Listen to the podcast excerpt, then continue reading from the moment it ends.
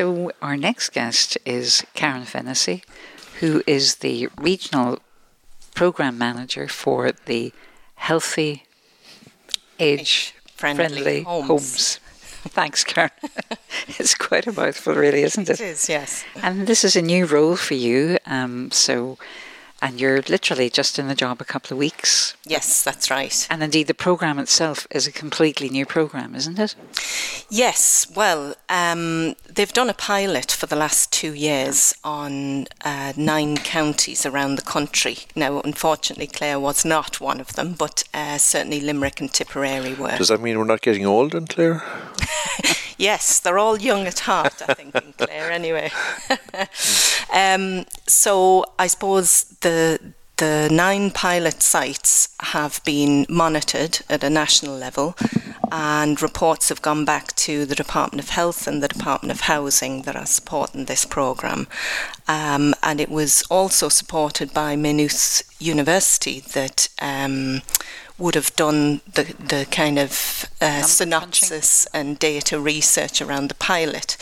So it was proven to be successful beyond all doubt. Um, I suppose to the point where the Department of Health are going to now fund a full national scale up of the programme under the, the Sláinte Care plan. And so um, I think the purpose of it, if I've understood it correctly, is to allow older people in Clare to age in place. In other words, to go on living in their own homes for as long as it's possible. I remember that there was a survey done some years ago that showed that 89% of older people in Clare want to remain in their own homes rather than go to other facilities such as a nursing home or whatever as long as they possibly can. Yeah, so that's correct. That's that's uh, wonderful to see that there's an actual a national response to that uh, dem- demand from people. Yes. But how is it going to operate? Well, um, as part of the full national scale up, um, there's, there's going to be a recruitment campaign which is actually going on at the moment, and they will recruit a coordinator in every county and city um, in Ireland, and really it's going to be the coordinator's role to go and visit an older person in their home once they've been referred to the programme. And um, may I just ask, who does the referral? Well, the referrals actually come from a number of sources. So they would come from healthcare providers like GPs or um, even the, the hospitals, um, occupational therapists, public health nurses. But equally, we would get referrals from people themselves, we would get referrals from mem- family members. Um, housing departments within the local authority and sometimes social care workers. Mm. That's a lot of different sources to bring together, yes, isn't it? Yeah. It is, yeah. So I um, interrupted you there. You were talking about the, the coordinator's roles. Yeah, so I, I suppose the coordinator will go and visit an older person and do um, a full needs assessment on what their requirements would be to allow them to remain at home in the long term. Um, so what would come out of that assessment um, could be any number of needs. Now, predominantly, what's been shown from the pilot is that about 56% of the actions that have come out of those needs assessment have been around um, home adaptation. And um, a lot of older people don't actually know that there are grants available through the local authority housing department. Um, but equally, they may just need a bit of help in order to access that funding as well. I mean, we, we kind of know that the public sector can be a bit unwieldy sometimes, and sometimes the forms can be complicated. But that's where the coordinator will come in and kind of fill up the forms with the person, explain it all to them, then put the grant application into the housing department and kind of be an advocate for that person to to get the process through to completion. What are the sort of things that can be put in place to help people?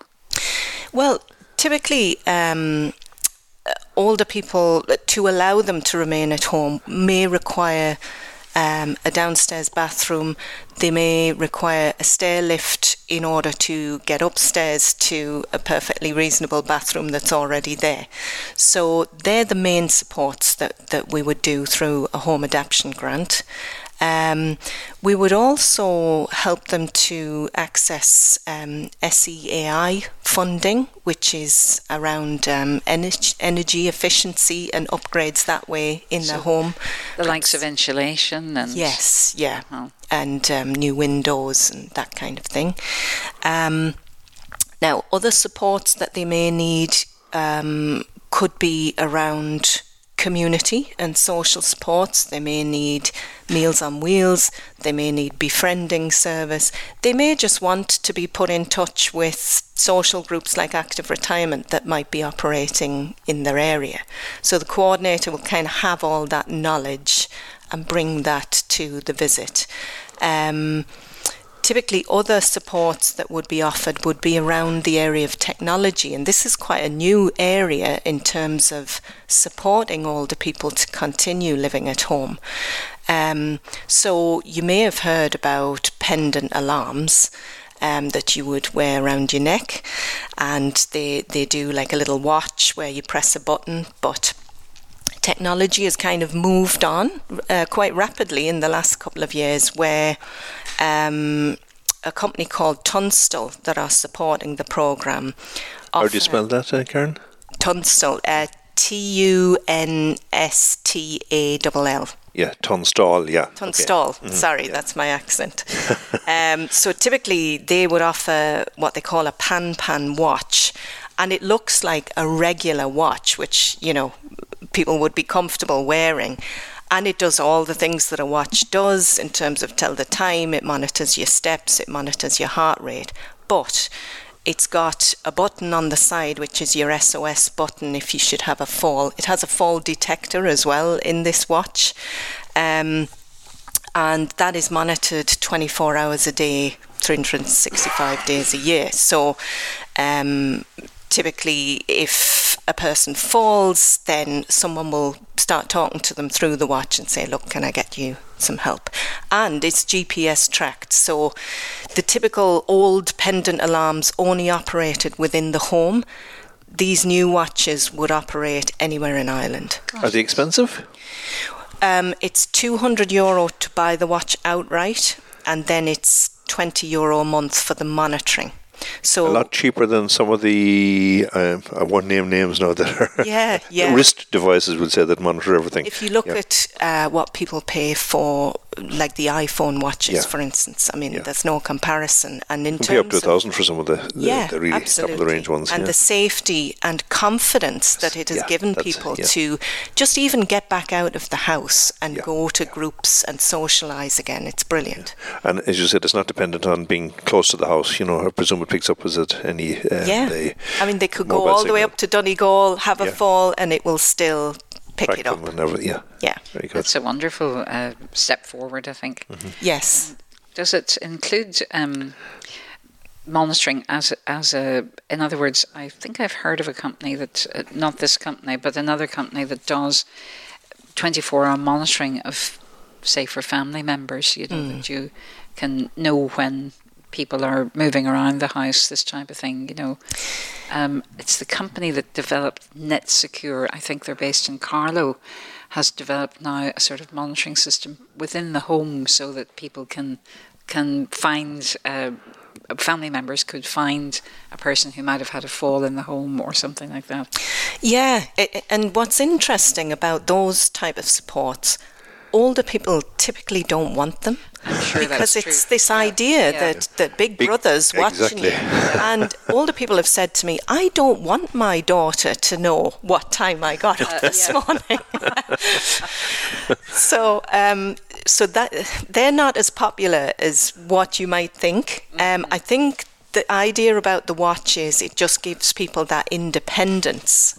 Um, and there is support there if they should need it. Um, but it's it's not the family kind of monitoring the older person. Sure. So yeah.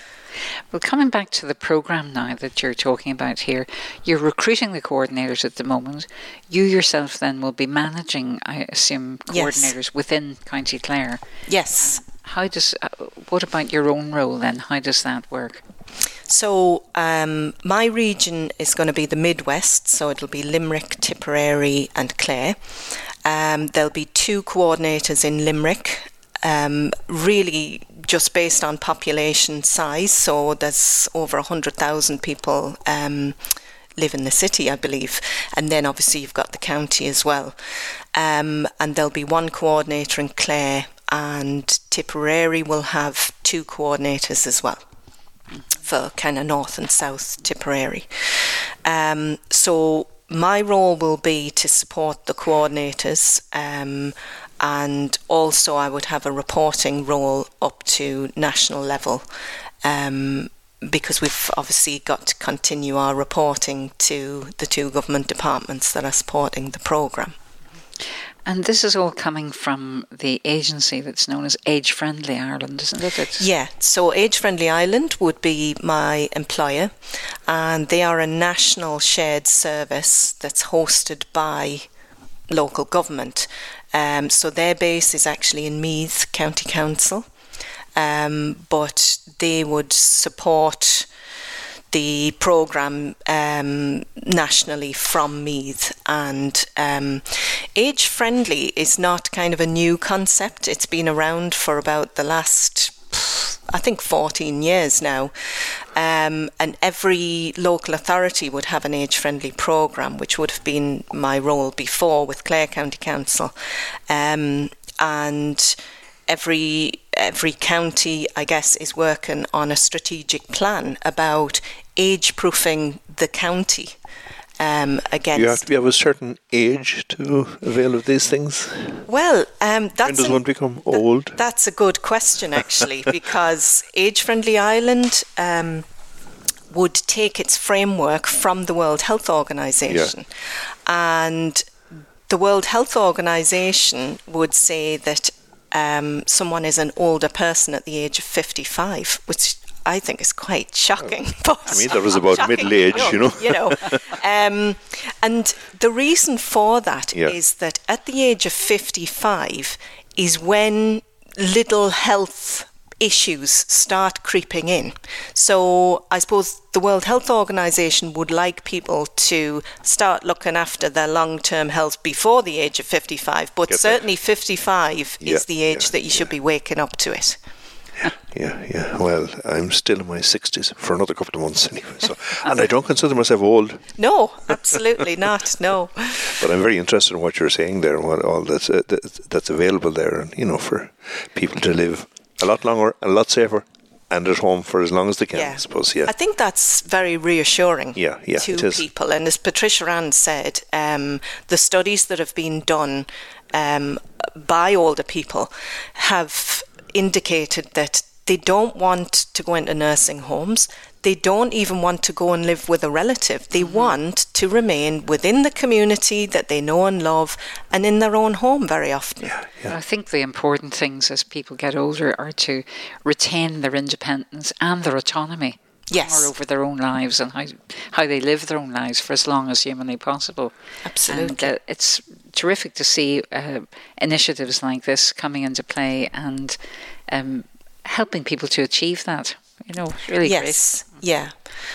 Um, and it's not uh, without its drawbacks, I suppose, but it's very good to see the Department of Housing, which often gets a really bad press for all the reasons we know, yeah. Uh, doing something which is really worthwhile and supportive to especially the older uh, person in the community. Yeah, and certainly for me, I think what has been quite impressive is the fact that two government departments are working together on this. You know, very often uh, government works in silos. Um, so it's lovely to see that kind of collaborative approach, and there is a national um, oversight group. Is uh, well, it's already in place over the program.